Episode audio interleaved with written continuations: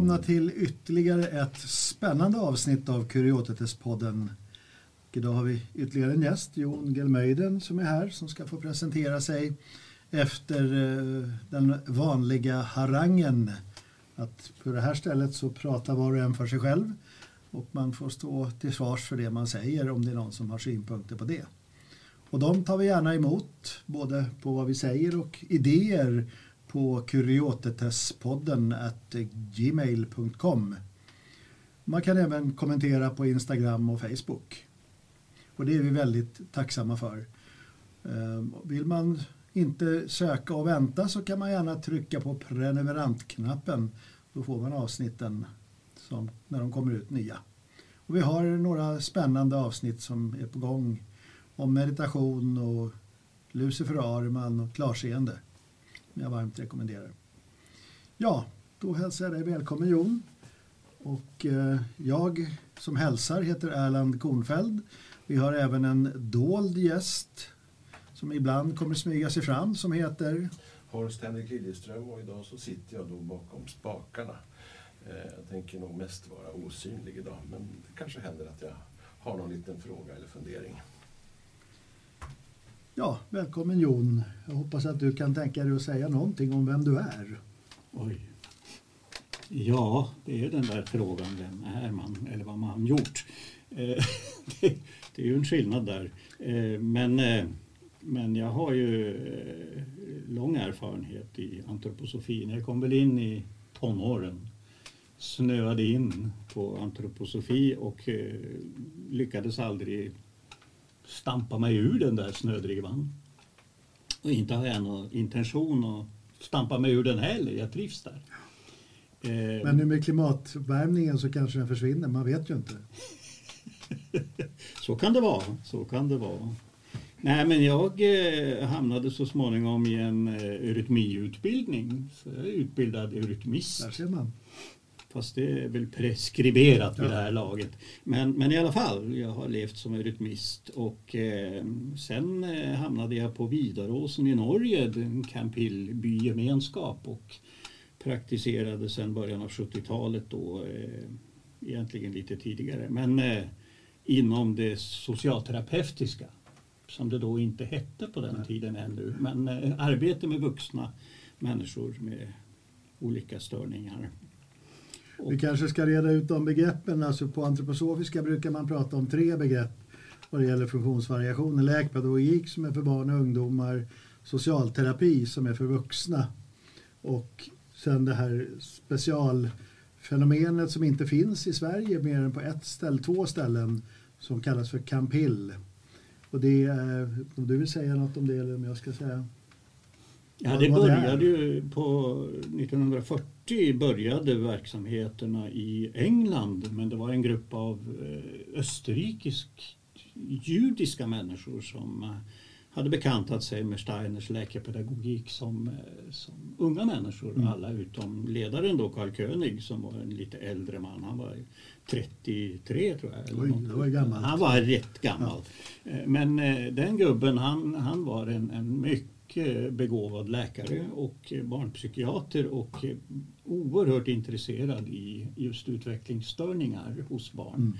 och eh, läkepedagogiska kursen. Och eh, han, eh, han satte igång då med det här gänget, ungdomsgänget i, i, från Österrike, från Wien att arbeta och de fick ett hus, ett gammalt ruckel bekant tema från Mikaelgården här i Järna till exempel. Alltså man övertar ett gammalt ruckel och sen så, så sätter man igång med i princip inga resurser. Mm.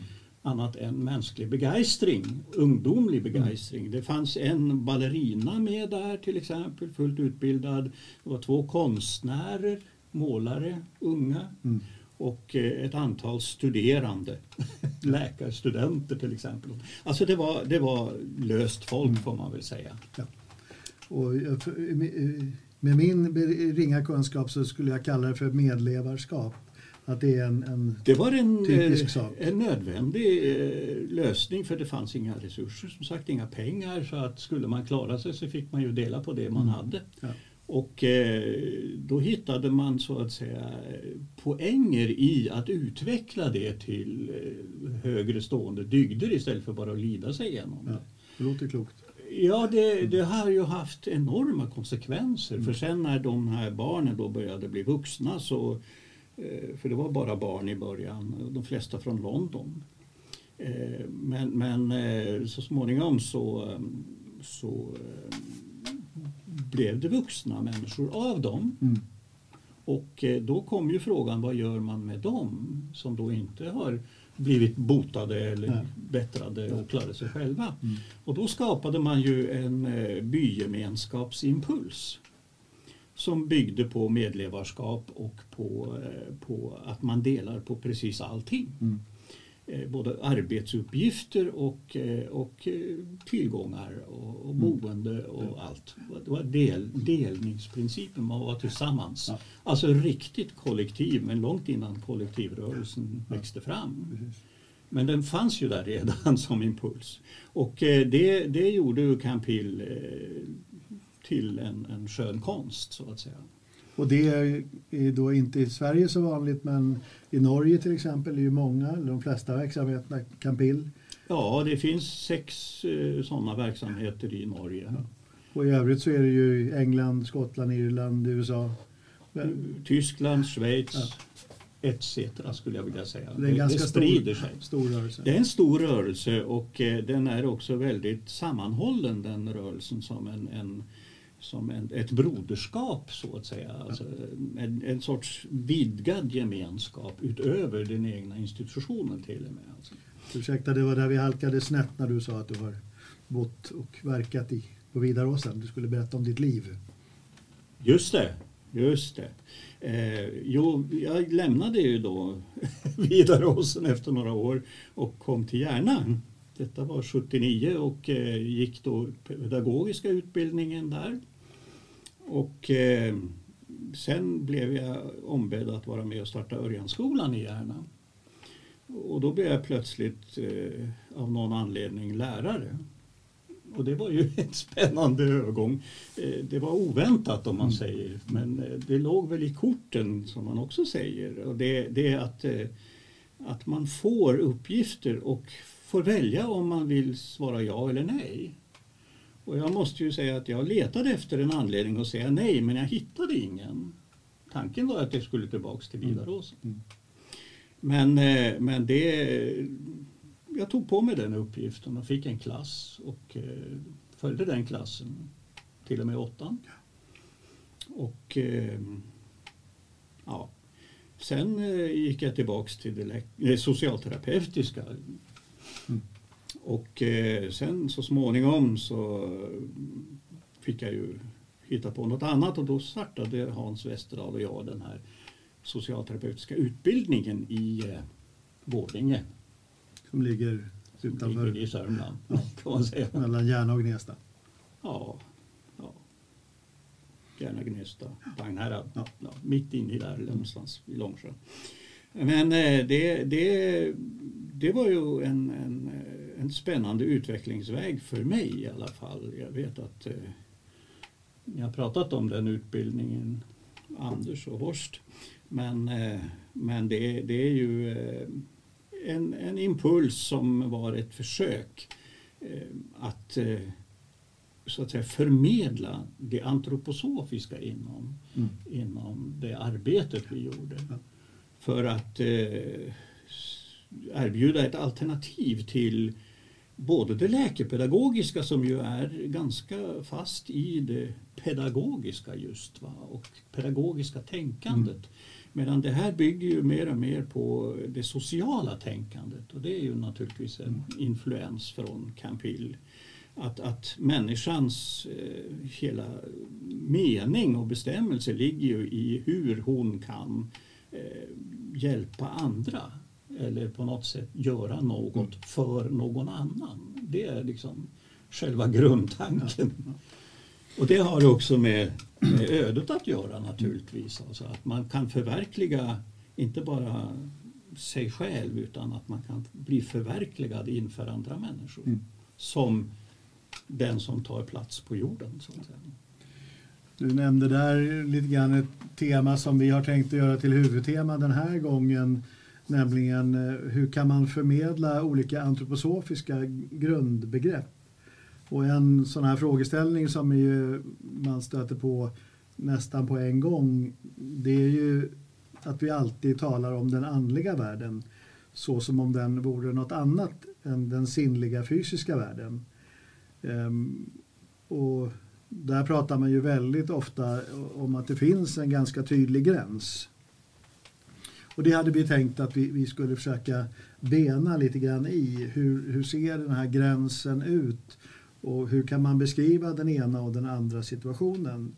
Och ett ganska tydligt fenomen som man ju får tänka lite på det är det här med tid och rum. Det är ju någonting som vi är vana vid att förhålla oss till. Eh, tiden har sin gång. Klockan tickar på. Ett år är ett år, ett århundrade är ett århundrade. De är likadana. Ehm, och samma sak med rummet. Det, det, har inga variationer utan en meter är en meter hur man än vrider och vänder. Och den metern ligger ju i Paris fast inte ens gör det längre utan nu är den bara digital. Ehm, men eh, där ju beskrivningarna är att om man ska försöka både tränga in i den andliga världen eh, och inte minst att förstå den så måste man föreställa sig att det är utan tid och rum. Och det, det, där tycker jag, där märker man ju sin egen begränsning när man ska försöka förstå hur någonting finns utan tid och rum.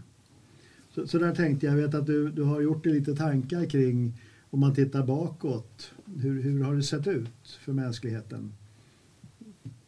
Just i de här frågorna, både med, med gränsen mot, alltså hur förhöll man sig till det andliga och finns det andra sätt att tänka än så som vi tänker idag? Det, det har vi sagt att vi skulle försöka ha som tema idag.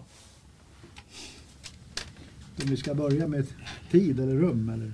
Ja, det, det är ju liksom synsättet för att eh, vi har ju en uppfattning idag att, att tiden och rummet är egentligen konstanta. Mm. Eh, och och eh, att, att det inte ändrar sig kvalitativt. Nej. Eh, men det har man ju inget belägg för. Utan det utgår man ifrån. Mm. Det är ett postulat, eller ett axiom till och med, det vill säga man tror fullt och fast på det.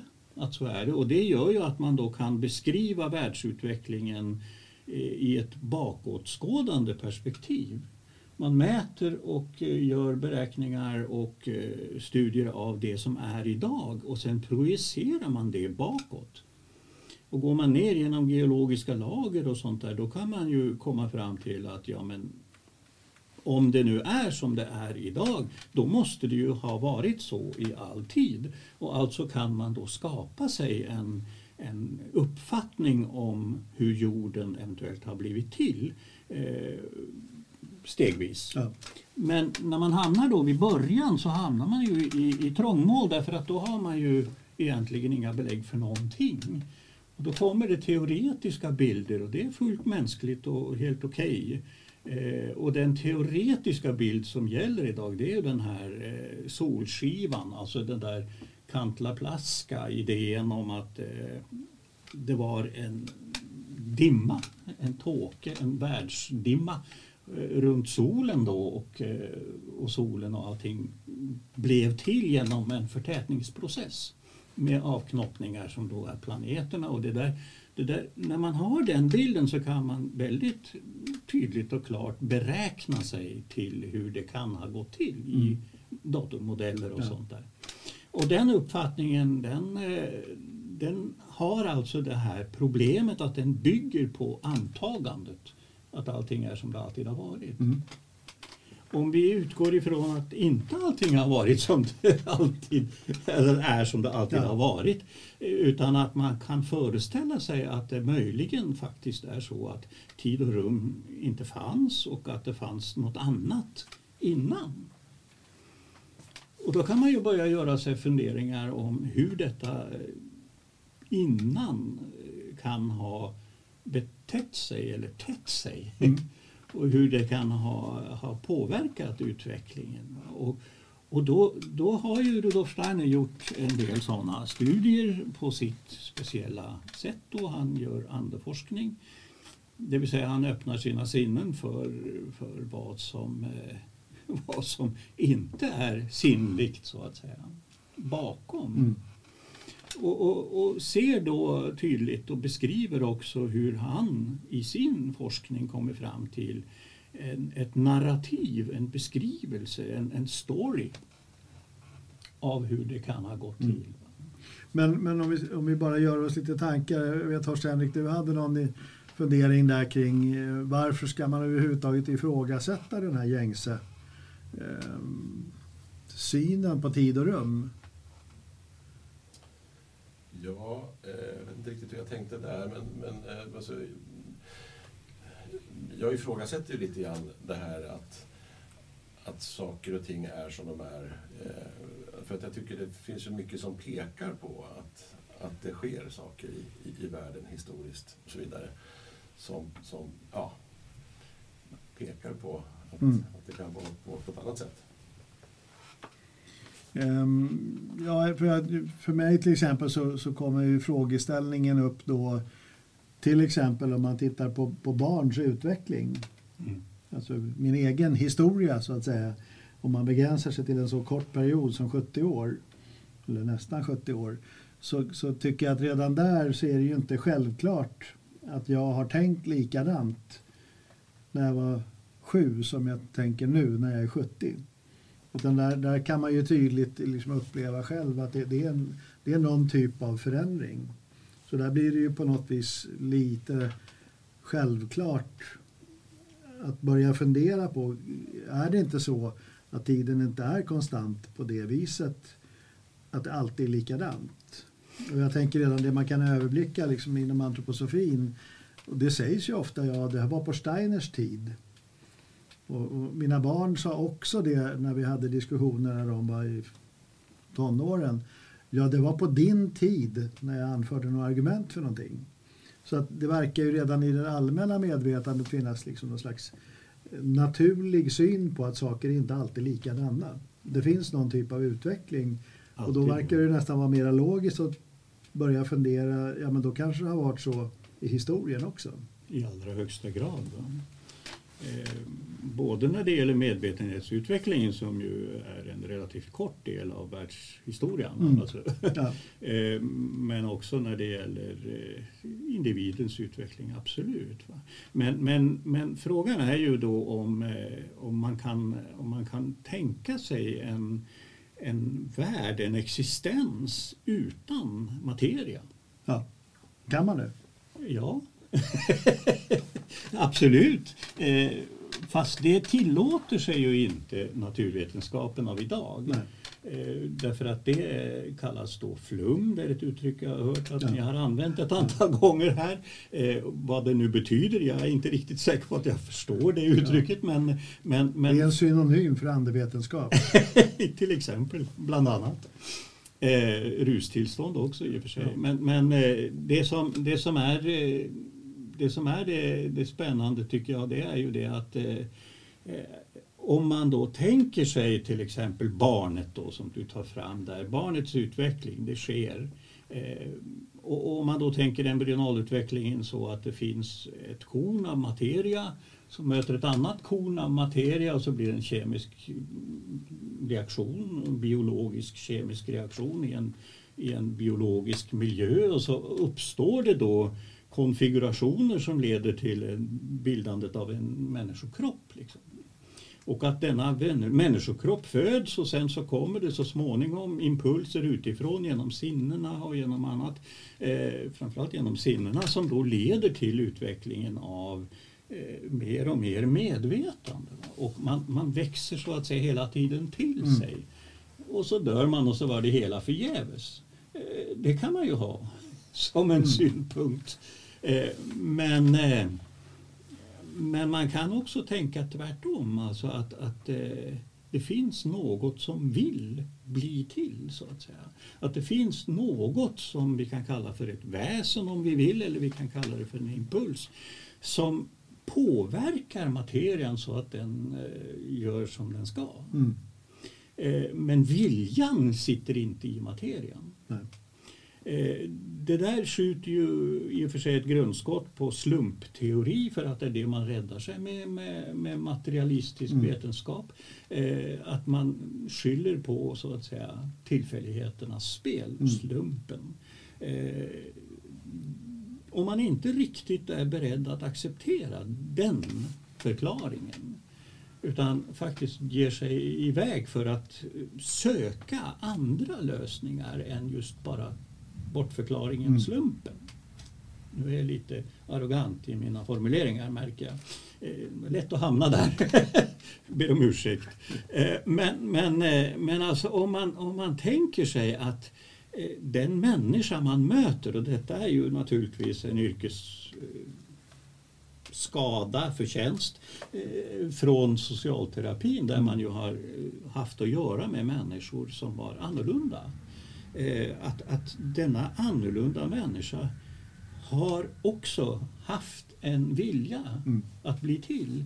Att det finns ett, ett syfte med en existens. Att du eller jag och så vidare finns här av en anledning.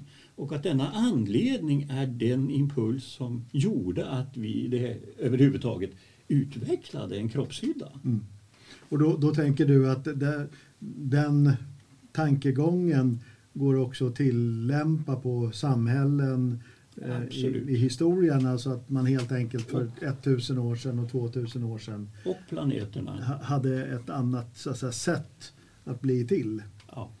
Ehm, och där blir det lite intressant för där kan man ju då uppleva att eh, den, den antroposofiska synen på evolutionen den är ju lite annorlunda än den vanliga. Så jag tänker där om vi, om vi benar lite grann hur ska man tänka kring en människa på ja, vi tar romarriket eller Egypten eller ännu tidigare. På vilket vis eh, var deras världsbild annorlunda? Jo men alltså eh, om man går tillräckligt långt tillbaka i tiden alltså, och tittar i de gamla vedasångerna från Indien och så vidare så, så skildras ju världen som att den består av gudar. Mm. Alltså världen är gudar. Ganges, det berömda, den där floden, Floden, ja. den där stora floden Mm. Ganges är ju ett väsen, ett Mm. kvinnligt gudaväsen. Ja. Än idag Ja. kan det framstå som det. Va? Mm. Det är inte en älv. Det bara ser ut som en älv. Mm. Men, men det är en gud. Och, och om man då tänker sig att, att det sitter gudar i alla naturfenomen, i bergen, i öknarna, i stenarna, i växterna. Överallt så sitter det gudar som så att säga iklär sig en kroppshydda. Och varför är det- det så svårt eller omöjligt för oss att tänka Ja, eller känna? Därför att vi, om det är så att vi vandrar, eh, om vi ser oss som vandrande mellan bara gudar, då är vi ju inte jordiska väsen, då är vi ju gudar bland gudarna, fast Mm. vi är inte gudar. Och det upplever vi väldigt tydligt om vi känner efter. Vi är inga gudar. Eh, utan vi är begränsade på alla sätt och vis. Och vad är vi då? Och, och när den frågan börjar så att säga sjunka in i människorna, va, de kommer fram mot en, en, en 6, 8, 10 tusen år tillbaka i tiden, va, då, då, då har ju människorna upplevt att, att eh, världen är inte gudar. Gudarna upplever man då mera fjärran. Alltså de är, har dragit sig tillbaks till någon Olymp eller någonting sånt där. Va? Och, och då, då upplever man världen som besjälad istället. Och skillnaden mellan att det är gudar, alltså andeväsen som vandrar omkring Ja. och, och styr och ställer, de har ju makt att förändra. Eh, och att det är en besjälad, då har man ingen makt att förändra men man har makt att, att uppleva, man har också makt att kommunicera. Mm. Och det, det märker man ju i de gamla grekiska, romerska sagorna till exempel och till och med alltså även de allra äldsta. Alltså man har de här gamla eh, Homeros, Mm. alltså de här Odysseen och, och så vidare. Eh, att, att de då de kommunicerar med sin omgivning men de är samtidigt som Odysseus Mm. eh, ett, ett fjun som Ja. kastas hit och dit. Va? Eh, Ett nötskal på havet liksom. Och landar i alla möjliga saker och då märker man, ja men då finns ju gudarna på murkrönet på Trojas mur Mm. liksom, och, och verkar in och påverkar men eh, jag har mitt öde och det är visserligen en gudinna eller en gud som håller i det där men det är mitt öde. Mm. Och jag måste förmedla det på något sätt till omgivningen. Så då är världen besjälad. Men sen kommer ju så småningom eh, under medeltiden framför allt och, fram till 1400-talet så kom ju en situation där, där människan känner en, en behov av att befria sig från det här. Va? Och man börjar tänka världen. Man börjar uppfatta världen i tankeformler så att säga. Mm. Och den här underbara matematiska världen som Bo Dahlin och ni Ja. pratade om Mm. så fint här. Eh, alltså verkligen att, att man kan be, liksom uppfatta och beskriva världen i matematiska formler. Och det är ju en verklig spiritualitet där människans tanke har blivit fri. Fri att kunna betrakta och fånga så att säga principerna i världen Mm. utan att vara låst i den. Mm. Eh, och och det, det, det tycker jag är så, en sån underbar tanke. Men då kommer det också en frestelse in i bilden. Och den frestelsen säger, ja men om du kan utelämna alla översinnliga aspekter, då kan du härska. Då kan du få makt över den här Mm. världen. Om den är bara materia, då kan du styra den. Mm. Då kan du ändra den. Då är det du som är guden.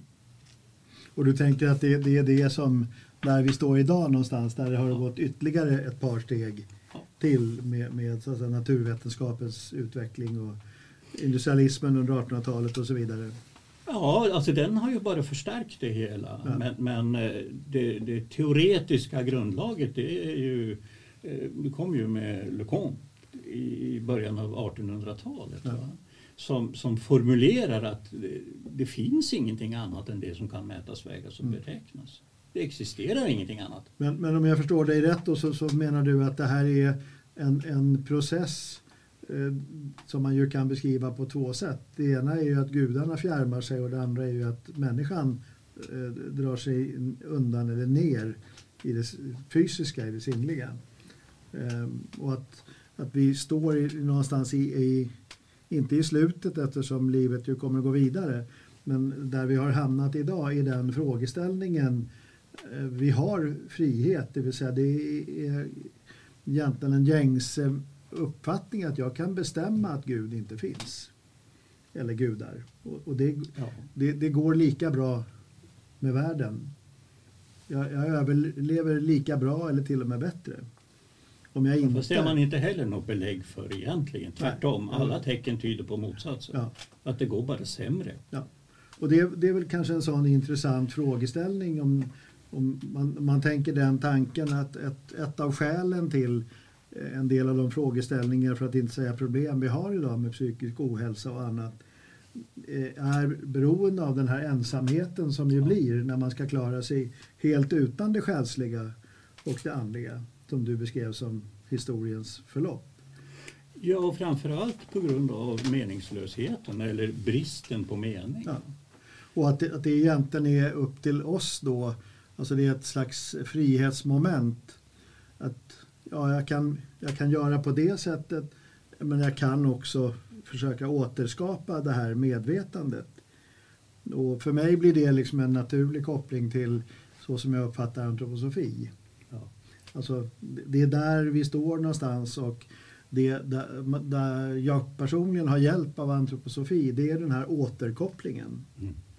Men eh, den måste jag ju göra själv. Därför att jag behöver tänka och till och med känna eh, att det har någon slags värde för mig personligen.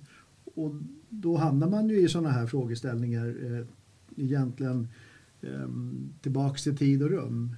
Om vi nu har beskrivit, ja vi har hamnat här utifrån så att säga, en historisk nödvändighet skulle man nästan kunna säga, där vi nu ännu inte har rätt ut vem som ligger bakom den här nödvändigheten, utan vi har ju mer iakttagit att så här har det gått till.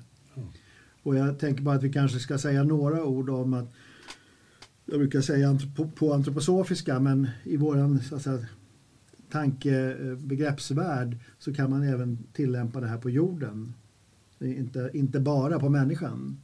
Om du, du sa inte det från början men eh, ett av dina stora intressen har ju varit geologi. Så du kan ju väldigt mycket om stenar och mineral och den sidan av världen.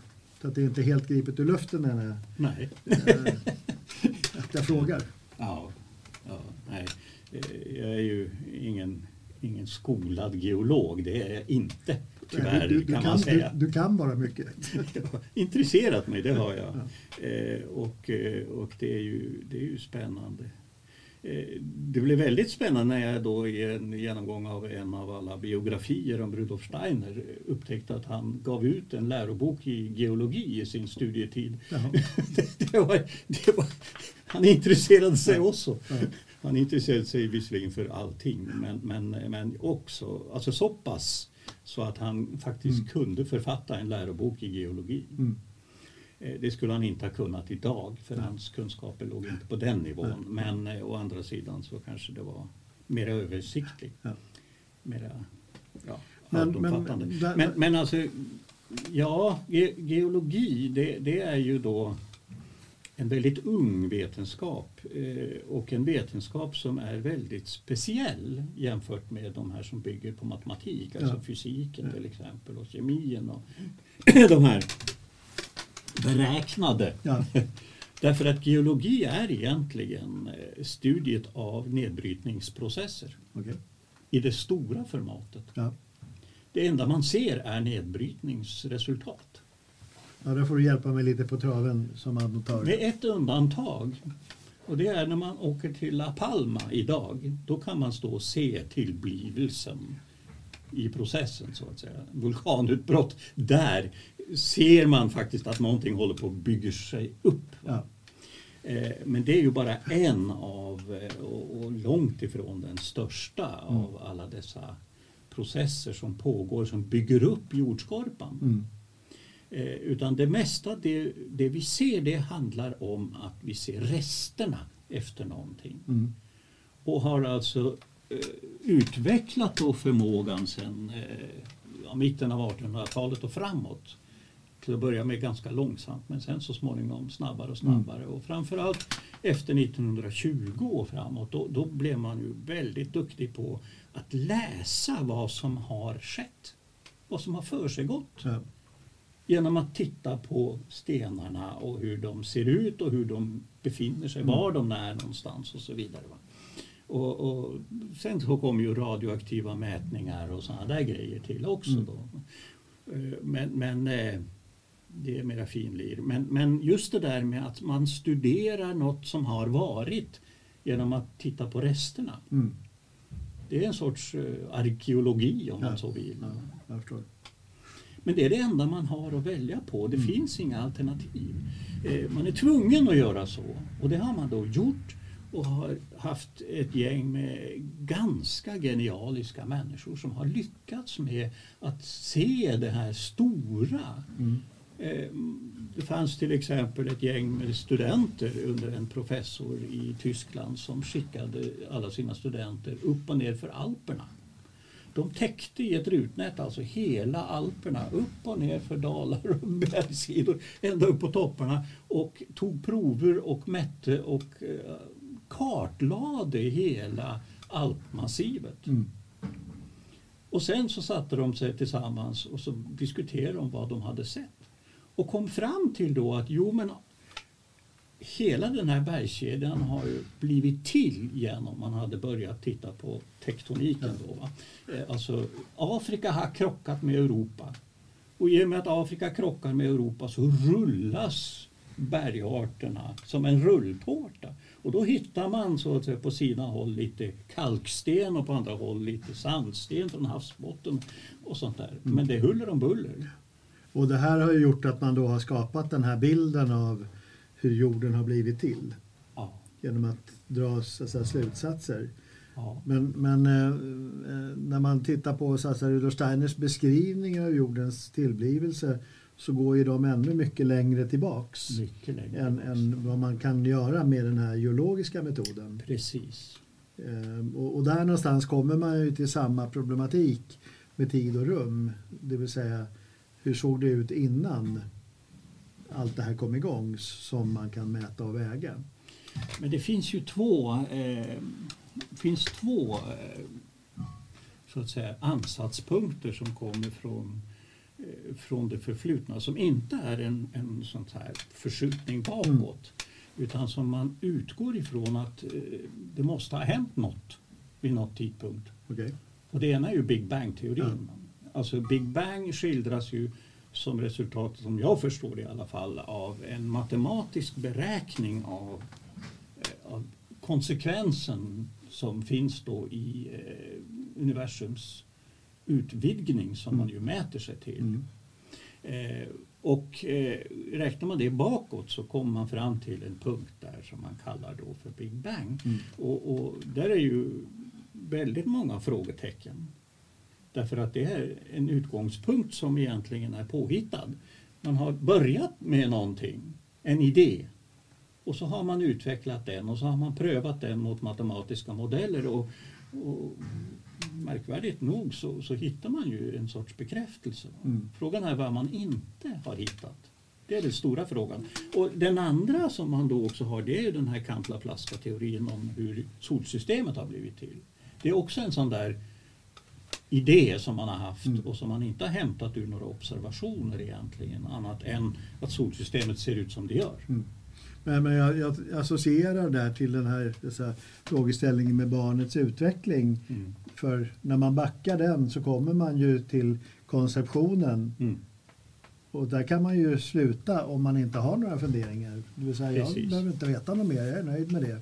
Precis. Men om man inte tycker det, därför att det verkar vara ologiskt, då, då har man ju ändå frågan, ja men hur var det då innan det här materialiserade sig eller själva konceptionen eller befruktningen blev till? Kan, kan man föreställa sig eller tänka att det fanns en vilja, det som du beskrev innan, som gjorde att det kom igång? Och det är väl där, tänker jag nu då, att vi hamnar även när vi pratar om en, en slags liknelse kring jordens utveckling, att man kommer till samma punkt. Vare sig vi nu kallar det för eh, Big Bang eller någonting annat så, så har ju den fysiska utvecklingen börjat någon gång.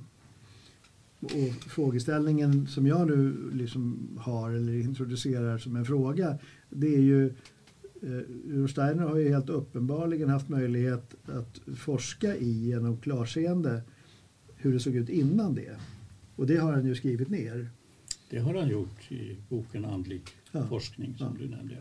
Eh, jo, eh, och, och de bilderna han skildrar där, de måste man ju vara medveten om att det är eh, en, en, en likadan typ av mytologi egentligen, en, en mytskapelse. Okej? Precis som alla de andra Mm. också är mytskapelser. Alltså skapelseberättelser finns det ju en uppsjö av. Ja. Och, och de, är, de är delvis väldigt intressanta på grund av sin olikhet naturligtvis, men framförallt är det ju likheterna Mm. som, som också väcker Ja. ett, ett stort Ja, intresse hos mig i alla fall. Ja. Och, och eh, jag tycker det är ganska fascinerande. Också då skillnader som beror på att de skildrar olika aspekter eller olika utvecklingssteg. Mm. Ja. Eh, och därmed fångar in andra bilder. Mm.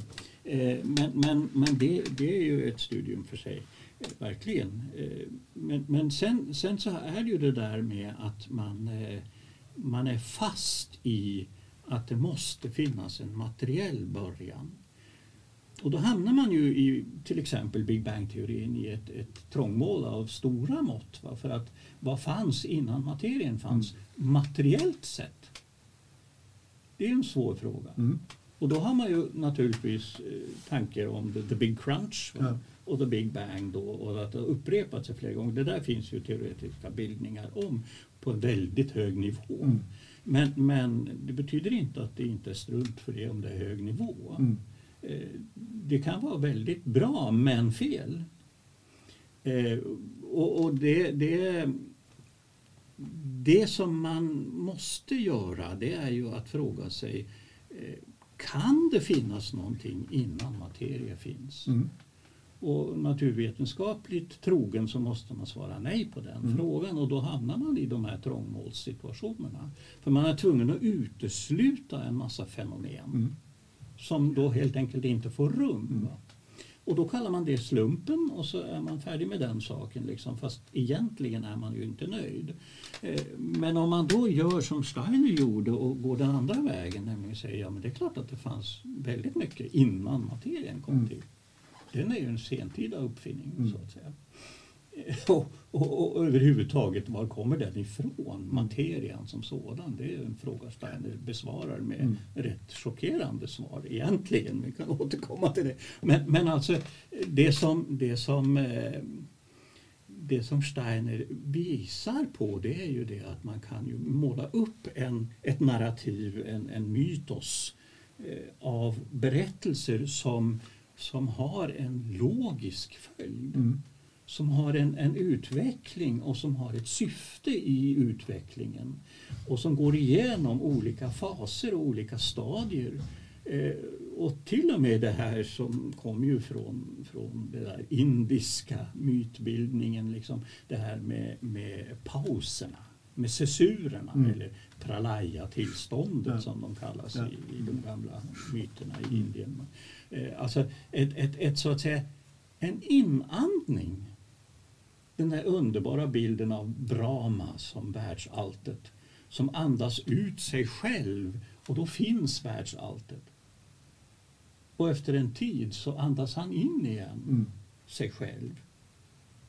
Och då finns ju inte världsalltet. Då har man en paus, då Mm. har man pralaya. Då hämtar sig allting till ny ansats och sen andas han ut igen och då uppstår en ny värld. Så det här är ju en, en tankegång som har funnits eh, lång tid tillbaka. Och jag tänker att eh, liksom, kunskapsmetoderna har ju också varierat därför att jag upplever att det är mer komplicerat idag för oss när vi har den här eh, en slags naturvetenskaplig begränsning som man ju, så som vi pratade om förut, inte hade Eh, för 10 000 år sedan. Då var de här sakerna lite självklarare, man behövde inte ens ifrågasätta det utan man, man hade en slags iakttagelse, man, var- man var lika låst som vi är idag av sinnevärlden av den andliga världen, det vill säga det var en självklarhet.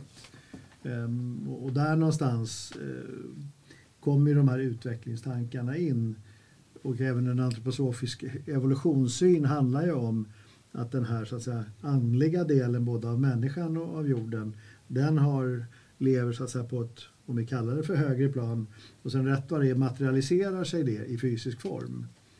Ehm, så, att slutledningen är också att kunskapa i det här området som inte är fysiskt för att få en vägledning kring varför det ser ut som det gör. Och, och så pratar man ju även i antroposofiska sammanhang om sinnevärlden idag, att det är ett avtryck Mm. av andliga väsen. Mm. Eh, Och att därför kan man förhålla sig eh, väldigt eh, vad ska jag säga, ärevördigt och högaktningsfullt till naturen, eller bör göra det. Därför att det är ett avtryck av någonting annat än att de fysiska så att säga, beståndsdelarna reproducerar sig själv på ett mekaniskt sätt. Mm. Alltså att det finns en slags dynamik eller liv i de här processerna. Och, och nu har vi bara pratat om att ja, det här går att göra bakåt i tiden för det har gått till på det viset. Mm. Ehm, och att det här, så att säga, den här lilla exposén har på något vis förtydligat var vi befinner oss idag. Och att det här så att säga, möjligheten att kunskapa finns. Inte minst genom Rudolf Steiner men egentligen genom många andra också. Och det är väl kanske det intressanta då att det, det om man ger sig in i det här området av kunskap Ja. så, så kan egentligen var och en börja den processen. Sen får man ju se hur långt man kommer i kunskap. Men jag tänker att det är väl ganska logiskt för det är väl som att börja i grundskolan och huruvida man kommer till universitetet eller blir professor det återstår ju att se. Jag har ju inte kommit dit till exempel. Nej, inte jag heller. Så, så jag, jag tänker att på så vis kan det ju vara lite betryggande eller lugnande att möjligheten finns i varje fall. Mm. Och Och det är väl, tänker jag, ett av Rudolf Steiners budskap vad det gäller andlig vetenskap eller andlig forskning överhuvudtaget. Möjligheten finns. Men på samma vis som vanlig kunskap ju inte går på en kvart så gör inte andlig kunskap det heller utan det, det kräver en del ansträngning. Och det är väl klart att det kanske inte är så många som lägger ner den tiden idag och blir professor i andevetenskap. Det finns ju inte någon väg som leder dit eh, och det är ju problemet egentligen därför att eh, den akademiska världen accepterar ju ingenting som inte är materiellt. Nej, så är det. Eh, och, och tvärtom, alltså, man kan ju ställa sig frågan varför denna kändis Rudolf Steiner har blivit så totalt bortglömd. Och då vill jag säga att han har inte blivit bortglömd. Tvärtom, han har blivit bortskygd. Mm. Så att säga. Man, man vill inte ha med honom att göra överhuvudtaget och varje gång någon vågar eh, ta upp Rudolf Steiner eller någonting som han har gjort och sagt så, så, så får man på fingrarna. Rejält. Jag, jag tänker om, eh, om, om eh, åskådarskaran ursäktar blasfemin om, om man kallar Rudolf Steiner för professor i andevetenskap så är det ett öde som kan drabba många professorer, det vill säga har man fel åsikt enligt den rådande åsikten så Precis. blir man bortglömd därför att det passar inte. Precis. Det, det, betyder ju på inga vägar att man har fel utan det är bara att det inte passar. Precis. Och, och det, det, kan man väl uppleva med antroposofi också. Det, det passar inte jättebra just nu. Nej, Nej det, det passar ju inte en materialistisk kontext. Det är ju helt klart. Va? Men, men å andra sidan så finns ju då den stora frågan, eh, om man tar bort slumpen, då återstår ju frågan, jaha, och vad är då syftet? Mm. Vad är det som styr det hela? Vad är målsättningen? Varför kommer det till en utveckling?